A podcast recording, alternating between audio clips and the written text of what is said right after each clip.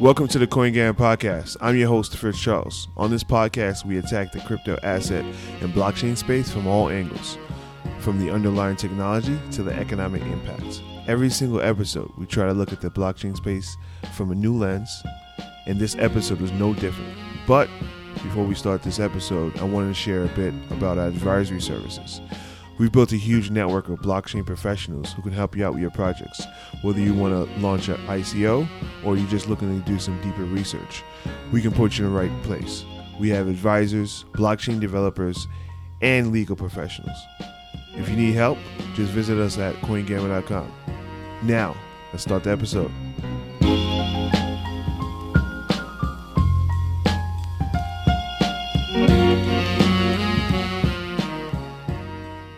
Welcome to the Coin Gamma show. We're happy to have an illustrious guest with us today. We have Michael O. Michael O is a lecturer at the Walton School of Business at the University of Arkansas. He taught the college's inaugural course on cryptocurrencies. In addition to that, he also advises various crypto projects, including heading a STO for a fintech company and assisting in token economics for other blockchain-based companies, in particular a subscription platform. Prior to entering cryptocurrency, Michael has a very long, illustrious background in the traditional finance sector. He worked at T. Rowe Price, and he even did his stint in the government, working with the U.S. Treasury office. He got his MBA from MIT and his MPA from the Kennedy School, both in Cambridge, obviously. Michael, thank you for spending time with us today and lending us some of your insights. Please add to any part of your background that I might have missed. No, I think you captured most of it. My background is in macroeconomics and finance with a specialty focus on emerging markets. Earlier in my career, I was more micro in terms of having done some consulting and corporate finance, but I think a turning point in my career was when I was in Asia during the Asian financial crisis. And that was a really gripping experience, personally, because we had family there, and to sort of see what they were going through was pretty unnerving, but also gripping as far as, and there were a lot of big questions that I think a lot of people were grappling with in terms of why was this happening? Countries were trying to do the right things if you're being punished by global capital flows. So are we talking about the crisis in, what, 97, 98? 98, 99. Okay. What country in particular? So I was in China at the time. Okay. So, you know, the ground zero was Southeast Asia, but then it sort of like expanded into East Asia. So I sort of saw it kind of unfold and kind of raise a lot of questions, and was, again, sort of a gripping experience, motivated me to go back to grad school, as you noted. And then from there, went to U.S. Treasury and did a lot of work on international debt policy, like debt relief, debt restructuring, debt relief as a form of development aid. And then from there, went to the markets at T. Rowe, where I was a sovereign analyst and responsible for investment recommendations for emerging markets, debt and currencies. And I did that for a number of years until recently my wife got a pretty compelling opportunity at Walmart. So she worked out of the DC office for a little bit, but had to come out here to Arkansas. And that's where we are right now. And this is where I discovered crypto, of all places, right? Of all places, the place. Obviously the number one, I don't know if it's still number one in market cap. I think it's Amazon, but obviously huge company, a historic company. And so was it through connections at Walmart? Was it just kind of hanging out in Arkansas? How did you come across it in particular? Yeah, it was interesting. I thought I was going to join Walmart in some capacity, but I made friends with a local entrepreneur who was really into crypto. Kind of, he was selling me on the idea, and I was very skeptical, but I started to do my own research and just found it to be very interesting, and I found crypto to be very familiar and unfamiliar. Familiar insofar as when I was looking at networks, felt like I was kind of looking at quasi-economies in terms of having to understand monetary policy, in some cases fiscal policy, governance, politics, network competitiveness, things like that. The unfamiliar part being sort of the disruptive possibilities of this new technology, and of course, after I tried out Bitcoin and, you know, jaw dropping and seeing, you know, this really happened, that was sort of part of the experience of falling down the proverbial rabbit hole. Awesome. So how did you experience, obviously you've had a lot of experience in traditional finance, as I've said, You've seen kind of a financial crisis out in Asia in the late 90s. You even, you know, I'm not sure where you were working during the 08 crisis in the U.S., but you've seen that as well. So did that have any impact as to what made you, you know, the lens at which you looked at crypto when you heard about it? Yeah, I think it definitely informs. So I think there's a lot to bring into crypto from traditional financial markets, traditional, you know, economics, and there are a number of disciplines that sort of inform the field. So I think to the extent that all this can be applied to crypto, I think it's really a hook for me, and I think probably for a lot of others insofar as this is kind of a new field. It's really unique in its own way, but it's very familiar. So yeah, I definitely take the experience that I had there, and I'm trying to apply that, you know, so as to further, you know, projects or just the space in general through my past experiences. Awesome, awesome. So you moved down there, you know, made friends with somebody local. You know, after initial skepticism, you know, you kind of bought into crypto. And so, how did that lead to your role at the University of Arkansas, teaching it and creating a course? Yeah, so it's the inaugural course, correct? Yeah, so for some context, there were some local projects that were you know, crypto projects, not a lot, but I got involved in those in terms of helping launch this STO and helping this other subscription platform get off the ground. But sort of as context here, kind of interesting in Northwest Arkansas, there's Walmart, but there are also two other Fortune 500 companies, J.B. Hunt and Tyson. There's also the University of Arkansas. So there's a big interest in blockchain technologies, right? Particularly in the application of supply chain type solutions. So actually, at the University of Arkansas, they started a blockchain center of excellence as a, you know, research and education center to help find solutions for some of these companies and also to educate students. So I've sort of gotten tied into that, but of course that side is the permission side of blockchain technologies. I've been more sort of on the permissionless side in terms of working on these projects and teaching students on, you know, crypto and in terms of the technology and as well as kind of the financial aspects.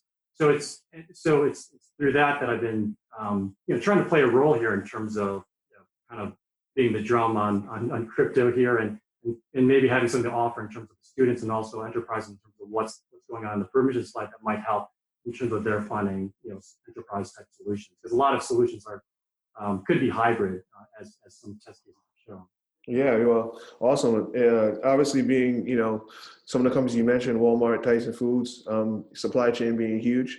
A lot of people say that supply chain is like the perfect use case for blockchain, especially the people that are like into saying like, I'm into blockchain, not Bitcoin. You know, people like Jamie Dimon and those folks. We could talk about JPM coin a little bit later, but what do you think? Do you think that is actually a real use case? Have you seen things happening since you are kind of on ground zero when it comes to supply chain? So my understanding is that there was all the hype in 2017. I think reality has set in. It's a little harder than was initially thought to sort of get this off the ground in terms of figuring out issues like shared governance. You know, this is when you think of supply chain, it's not digital, so you're trying to figure out how to bring a physical world into the digital world, and so things like IoT can help with that. But I think there's still some steps from, you know, getting a lot of these solutions off the ground. So, you know, I think the runway is a little longer than expected, but you know, the belief here is that there's a lot of business value to be realized. So in the longer term, you know, there will be solutions, but it still feels like we are in somewhat early innings. Right. No, it makes sense. Makes a lot of sense.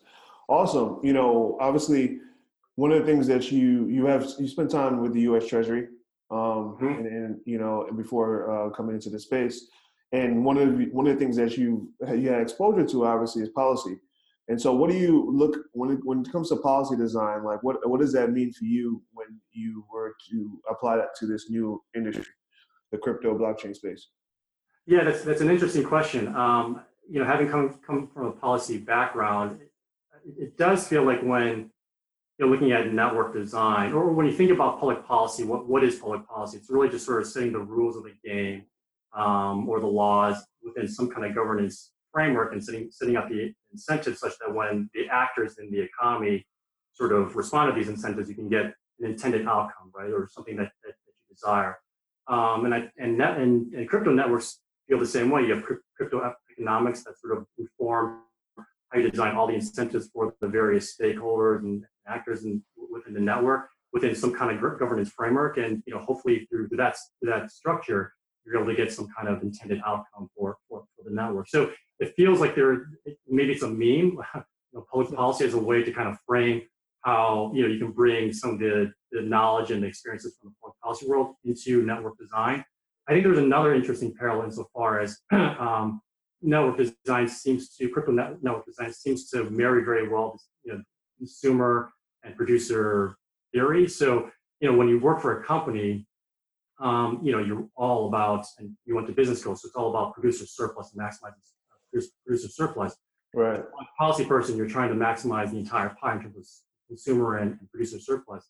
And here in crypto networks, you know, you're not a company, so you can't really extract excessive rent because, you know, the code is open source, you know, projects can be forked, things like that. So what you're trying to do is, I think, and this is sort of a hypothesis I'm kind of thinking through, is you're trying to maximize, you know, user adoption in order to like maximize network value, and from there you have to spill over effects insofar as if you're trying to fund the network through, let's say, token block rewards, then that value, the block value of those block rewards increase, and you have a bigger budget for security or for governance or whatever you want. So it feels like when you're doing network design, it feels like public policy insofar as you're trying to maximize consumer surplus, insofar as you're trying to maximize utility for the user, and that spills over into having a bigger budget for, you know, your producer surplus, so to speak. So again, maybe it's another way of viewing of network design from a policymaking perspective or framework to use. No, it makes sense. Makes a lot of sense. Yeah, that's interesting that you kind of brought up the fact that you can't really, you know, you look at the traditional markets, the whole point is to basically extract excess rent, corner markets, et cetera. But given that the fact that this is all open source and people kind of take some of your work, meaning code, and kind of move it down the street and create their own store, so to speak, or their own economy, so to speak. That's super interesting.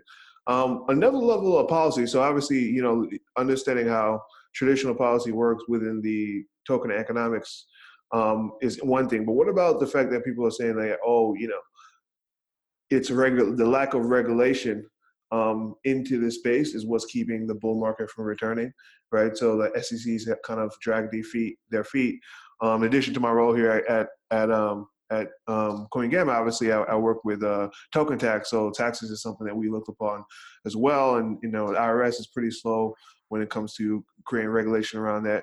What are your thoughts? Do you agree that it's slow? Do you think that's going to happen? Do you have any, you know, prediction as to what direction the you know, DC will go on this space? Yeah, that's a great. Another great question. I'm not sure I have tremendous insights here. I mean, I did have a meeting with one of the commissioners a few weeks ago, Commissioner Peirce, and I think we all know that she's on the side of innovation. I think broadly they're trying to tread very carefully and you know, take a stance where they're not stymieing innovation in any way. So I think that part is good, and they're trying to move very slowly and very deliberately. I think from the conversation I had with Commissioner Peirce, they're clear they're trying to grappling with a lot of issues, and I try to pin her down on, you know, the Hinman standard. When can you know, security become a non-security essentially? Right. And from my perspective, it seems if you can do that in some constructive way, then you can really bring down a lot of barriers to innovation, right? So for me, you know, the message I had to her was like, you know, crypto has the potential to really spawn, you know, this digital gig economy. Insofar as, you know, when you think of like capital formation, the, you know, first generation was kind of big, you know, where everything was kind of bootstrapped.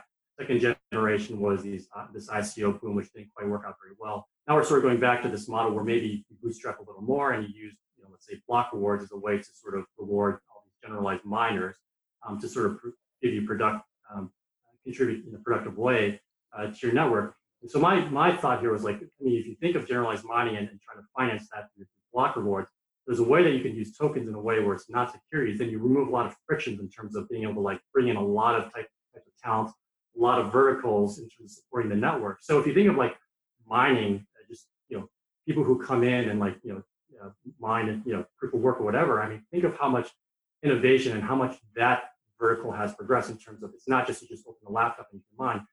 Now it's you have to have these huge, you know, farms, and you have these, you know, right, cutting edge technologies with ASICs, and you have to like plug into a renewable energy source and things. So things have gotten really cutting edge and really cut through competitive. Now imagine if you do that with other, you know, verticals, whether it's like dev support or like governance support or financial social services support. And think of like kind of what kind of gig economy you can sort of spawn if these block rewards could be used productively to sort of pay these different actors who are helping to build your economies or your network. So you know, we talked about that, and I think she was very, very open to the notion that look, if I could sort of work for a network or a crypto network, and I don't have to worry about, you know, having to sign a SAFT and like having a 1-year lockup and proving that I'm an accredited investor and things like that, you know, because it's a decentralized network, then all of a sudden like you can sort of like the tent is very big in terms of what kind of talent you could bring into the network. So, so I think it was a notion that she was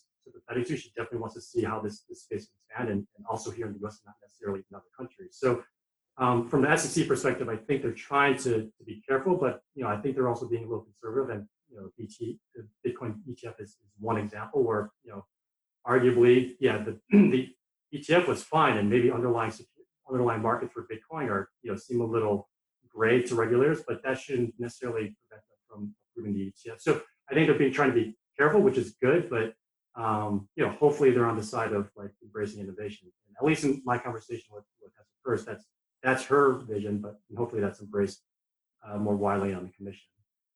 Awesome. No, I agree. I think we need more people in DC. That are kind of understanding that, you know, they don't want the in order to keep the U.S. as a global economic leader and technology leader, we can't fall behind when it comes to this. But obviously, we can't have what we had in 2017, where people were, you know, investing things like BitConnect and being taken advantage of, right? So it's a fine balance. Let's pivot a little bit, right? So, you know, obviously right now, you know, another use case for crypto obviously are places where the economy is not as trustworthy, the government's not as trustworthy, and what's going on right now and what's on top of mind for a lot of people is Venezuela, right? Right. And, you know, how, you know, right now, as of today, there are two presidents, I believe, you know, one incumbent and one that, you know, basically declared himself as leader. And, you know, some people call it a coup. Some people say that it's actually within the realm of the Constitution or their Constitution for him to do so. But anyway, what are your thoughts around Venezuela, given your experience? You know, is it, you know, do you think of it? Do you look at it as like failed currency, issue of governance? What are your thoughts around that? Yeah, I think a lot of the chatter around Venezuela in sort of the crypto community is that this is a case of, you know, failed fiat, and you know, this is a clearly use case for crypto to sort of step in. I covered Venezuela when I was at T. Rowe, so my perspective is probably slightly different. I mean, I see it more as a case of failed institutions and failed governance, and when you have failed institutions, that leads to failed fiat, basically. Because I think if you look at where Venezuela was 15 years ago, I mean, it was a pretty decent economy, and the institutions were okay. Would you say it's because oil was at 120 at the time? No, it was before oil went to 120. Wow. Okay. So back in like 2015, you had like a fiscal responsibility law, you had a stabilization account for oil, you had a central bank that had technocratic, you know, leadership, you had a military that was somewhat professional, so you had a lot of institutions, checks and balances. But then when, you know, Chavez came to power and, you know, had a very populist message that resonated with a lot of people, and then oil spiked to 20. So all of a sudden he was armed with a lot of, you know, money to basically try to, you know, to implement this socialist vision that he cast. I mean, part of that was basically, you know, dismantling a lot of the checks and balances in the country. So, you know, central bank became just a financing arm of the national treasury. You know, judiciary became, you know, basically his puppets, and PDVSA just became like a tool for corruption. So, you know, incrementally, you know, all the institutions that were in Venezuela, they weren't very strong in the first place, but they basically became dismantled. So that by the time he died, you know, there was a power vacuum, and and basically the inmates took over the asylum, and then it took the country to where it is today. So when I think of Venezuela, I sort of see that there just was a failure of checks and balances to the power that Chavez had accumulated and passed down to Maduro. So I think to some extent there's a lesson there for crypto in terms of like what checks and balances are there, and if you're forking off of another network, are you becoming sort of an echo chamber, so such that you're not really becoming a very resilient network. So so I think that there's some things to be gleaned from that, and if you have a failure in governance, then I think you're going to have a failure in currency as well. Right. Makes a lot of sense. Do you see Bitcoin being kind of a viable replacement for their now super volatile currency that is nearly worthless due to the high inflation? So I think for sure crypto is going to be more mainstream than it was before. And even if you have a new government and a new government brings in a big stabilization program, so inflation comes down and the currency becomes more usable again, I think there's going to be access to crypto as an insurance plan, just because you just never know when if there's going to be backsliding in any kind of like recovery program. So I don't think it'll necessarily take over as the medium of exchange, but I think it's going to be it's going to be there as a form of insurance for people who are going through what's happening right now. No, it makes sense. So I guess are you saying that you don't see it as a do you see Bitcoin created or crypto or any other cryptocurrency becoming a reserve eventually anywhere, or do you just think it's more like a temporary hedge during maybe a country's transition period or power vacuum period? Yeah, it's definitely a hedge. I think to the question of whether it can act as some kind of global reserve, I think it comes down to two questions: what is the state of the world, and what's the state of technology? And I think if we think of what the state of the world would have to be for Bitcoin to become the global reserve, it's probably going to be a world where there's a lot of instability and a lot of therefore monetary instability, and it's hard to imagine what that looks like. But it's hard to totally discount because there's a lot of debt out there. There's a lot of high fiscal deficits, and here in the U.S. there's this growing course believing in MMT, in modern monetary theory, which is a fallacy, but it's the notion that you can keep on running large fiscal deficits because you can finance them by printing money. But once you do that, and if you sort of like, if you make the Federal Reserve the financing over the Treasury, then you're going to find out very soon that the markets are not going to be there to finance you. So I don't think that's going to happen. But you can't necessarily discount that we live in a world where there's instability and therefore monetary instability, and Bitcoin can sort of grow in adoption. The other question, what does the technology look like in the future? And maybe right now it doesn't really meet the criteria of money insofar as the task of medium of exchange, store of value, and unit of account. But maybe at some point it does. But even then, you have to take the perspective of is Bitcoin or some kind of cryptocurrency good from the perspective of governments and central banks? And there, it's a little more difficult to see, just because if you have Bitcoin as kind of the medium of exchange, then the central bank can't run monetary policy. They're going to have questions about Bitcoin governance in terms of, okay, so if there is a bug, so I guess the core developers will take care of it, fine. But so there is some kind of governance there, where if block rewards go away, like what happens to the security model? So central bankers aren't coders. They don't understand code. They don't understand this kind of thing, and this kind of governance is very unfamiliar. So it's a real stretch to see that cryptocurrency can be adopted by central banks as kind of the official currency. It's more that maybe in a world of instability and where people are trying to hedge, something like crypto becomes a little more de facto global reserve, because people use it because they're just scared, right? Not right. Use them. Interesting. Do you have? I don't know if you heard the news around the UAE and Saudi Arabia creating doing their own crypto test. Yeah. Do you have any thoughts around that? Do you think that's kind of like something that could be what people do instead of using something like Bitcoin, kind of creating their own? Yeah, I think so. I think one thing that's interesting, if you think of digital currency is used by sovereigns. And there's just a lot of pressure, I think, on just cross-border payments, because cross-border payments is such a, I don't know if you've done this recently, but you try to send payments to somewhere else. It's terrible, yeah. It's terrible. It's like there's no transparency. The pricing's terrible, and it's like it takes several days. When you can have a token. By the way, pricing's terrible. They will not only charge you a high fee, but they will also take advantage of you when it comes to the exchange rate. Yeah. Yeah. Exactly. So I think I think that the promise of a tokenized platform is that you can settle things much more quickly, much more cheaply, and there's transparency in terms of like what's going on.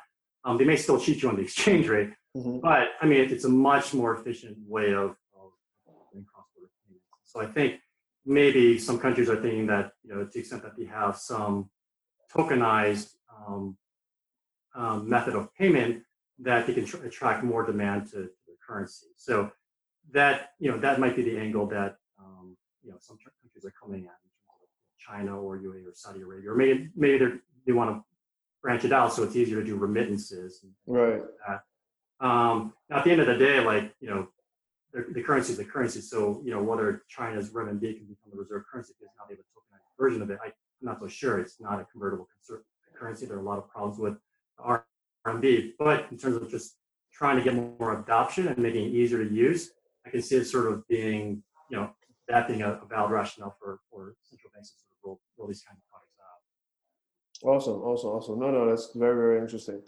Now, I guess let's pivot back a little bit back to some of these different projects. Mostly they're created by private institutions, and obviously you have.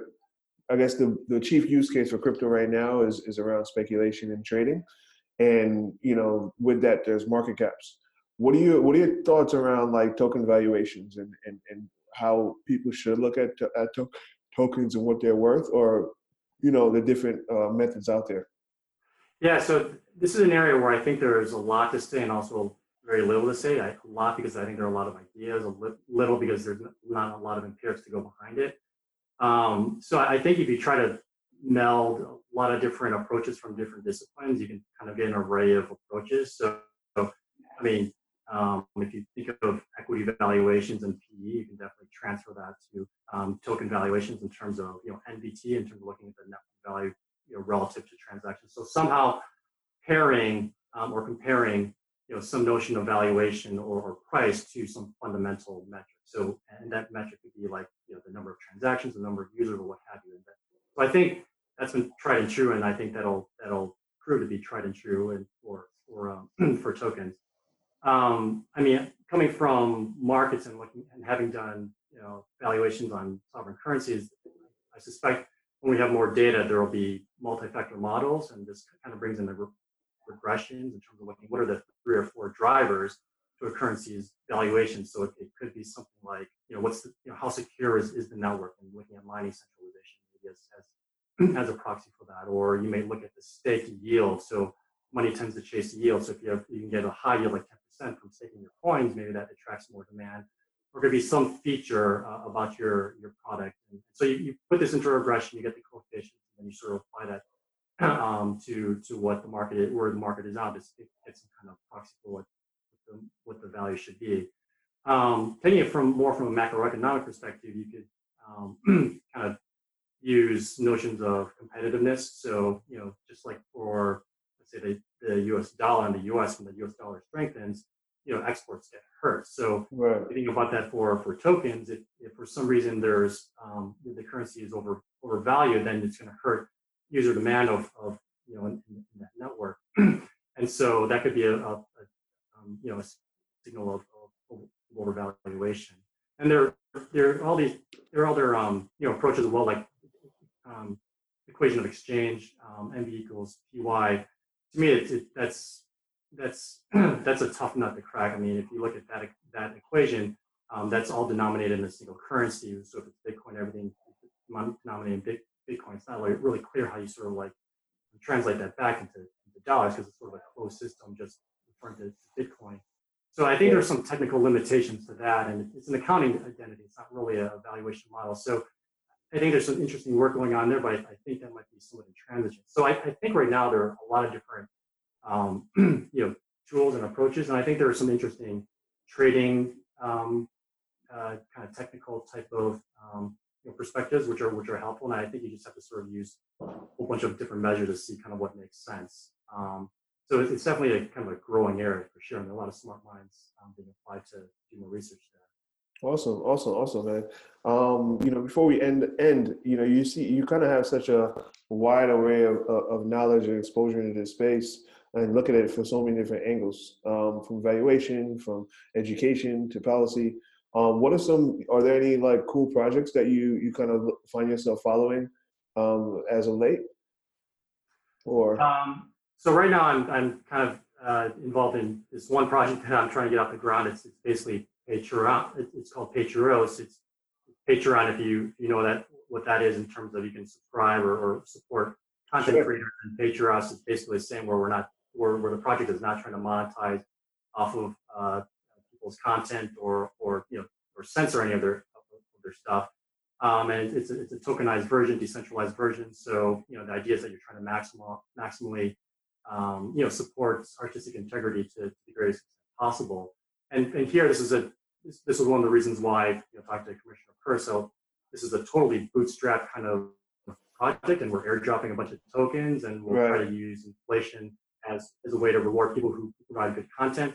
And our burn rate is, I talked to the founder, he said, what's the burn rate? He said, like $20 a month. So this is totally bootstrap. We're getting some help from an incubator on the marketing side and legal, but this is sort of another example where if this project can get off the ground, then it's kind of an interesting template where you can totally bootstrap something. You don't need much money, and if you can build something, and the SEC doesn't get in the way in terms of airdropping is fine, it's not security, or it's decentralized enough. If you use inflation and reward tokens to sort of reward contributors, then if you can take away that friction from from the regulators, then basically anyone can do what we're doing here.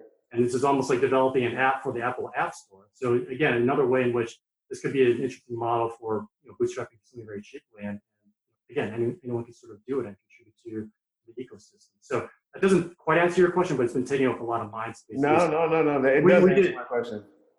We did the airdrop just a few days ago, so a little heavy right now. Awesome. Congratulations on that, and we'll check that out. Well, if you wanted to check that out as well as follow up with you, where should people go? So I guess give us some link to the website for that project, as well as the places that people should follow you to find more. So Phreos is phreos.com, Phreos. So it's just a play on word. Okay. I'll link that up in the show notes. Okay. Yeah. Cause it's hosted on the EOS blockchain. And then for me, Michael Lowe 2014, via Twitter. It's probably the easiest way to get in touch with me. Awesome. Well, Michael, I know you're super busy, between a lot of things all the cool things that you find yourself doing within this space. Thanks for lending us some of your time, and we really appreciate it. And so we'll share it out and have our listeners reach out to you with anything that they want to follow up on. Okay. Thanks for having me on the show. And it's a wrap for this episode of the Coin Gamma Podcast. We hope you enjoyed it. Please share it out with members of your network, friends, family, associates. And most importantly, please leave a review on your podcast listening platform, whether it's iTunes, SoundCloud, Google Play, Spotify, you name it. That really helps our podcast out. It helps us get more exposure and share our content with more people. And don't forget, we're available to help you out with your blockchain related projects. Just reach out. coingamma.com. Until next time.